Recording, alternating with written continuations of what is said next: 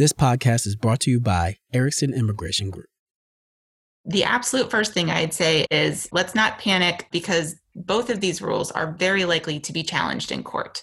Got it. Um, Mhm.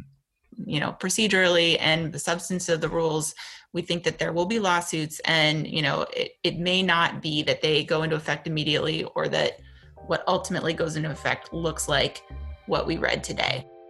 That was Christina Nan, managing attorney for Erickson Immigration Group, on October 8th's episode, referring that the Department of Labor's new regulation on wage requirements would likely meet opposition in the courts. And like clockwork, in two weeks, 17 individual and organizational plaintiffs filed lawsuits opposing this very rule. Today, we try to synthesize the Purdue v. Scalia case that challenges the new DOL wage requirements and why they should return to its previous levels.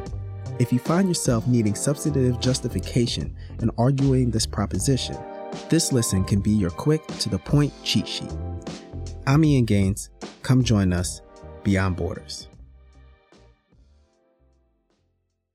This particular lawsuit is filed under seven claims.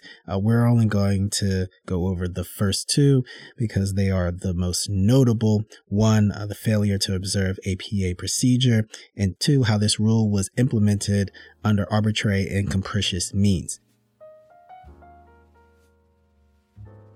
So, first, what is the APA? Uh, that's the Administrative Procedure Act. The APA requires an agency to publish a notice of proposed rulemaking that one, justifies that rule, two, specifically identifies the subjects and issues involved, and three, allows interested parties to submit comments. After comments are made, the agency may publish a final rule explaining the action and its rational connection between the facts found and the choices made. These steps may only be skipped if an agency, for good cause, remember that term, uh, finds that it is impracticable, unnecessary, or contrary to the public interest.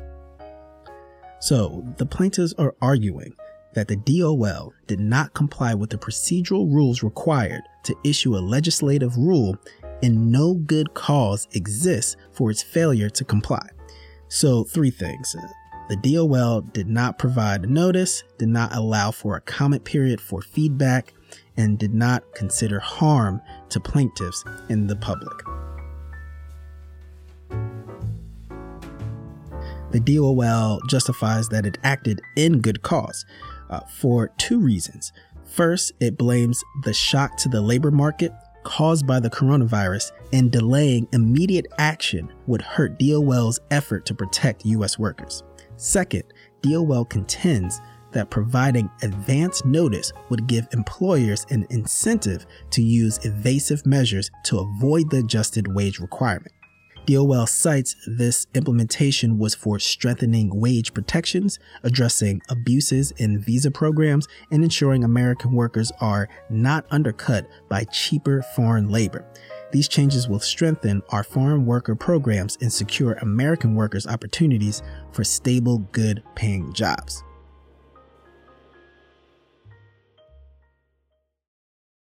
Claim 2 Arbitrary and Capricious. The APA states that a court must set aside an agency action that is arbitrary, capricious, or an abuse of discretion. For this, let's get a little bit more into how the sausage is made when it comes to determining wage levels. For simplicity's sake, the wage levels work on a percentile basis. Previously, level 1 wages were set at the 17th percentile, meaning that in this category, wages were at or higher than 17% of the total participating pool. Level 4 wages were set at the 67th percentile. The new rule raises wages to the 45th percentile in level 1 and the 95th percentile for level 4, meaning these wages had to be equal or higher than 95% of the pool. But it's argued that this shift doesn't take into account that there are very high paying outlier wages at level 4 that skews the entire average of the bell curve, which dramatically pulls level 2 and 3 wages higher. Another grievance is that there is not a concrete way that the DOL can calculate wages accurately because there is not enough data within the current formula they are using. In result it defaults to a national $100 per hour wage for an occupation or $208,000 per year. These wages apply to all, regardless of geographic area, level of experience, or area of specialization within the occupation. In some cases, this represents an increase of 50% from the previous level 1 wage. Now, what makes this arbitrary and capricious from the plaintiff's point of view is that they believe DOL failed to consider the interests of all industries and how they would be impacted by the rule. As it stands today, 15,000 jobs no longer have wage levels under the new rule, and a large number of them reside in healthcare. If this rule stands, a rural doctor must be paid the same as a big city anesthesiologist. And as residents are forced to switch from H1B to J1 status, the increased demand for J1 waivers will result in fewer doctors being available for rural America since their issuance is limited by the state.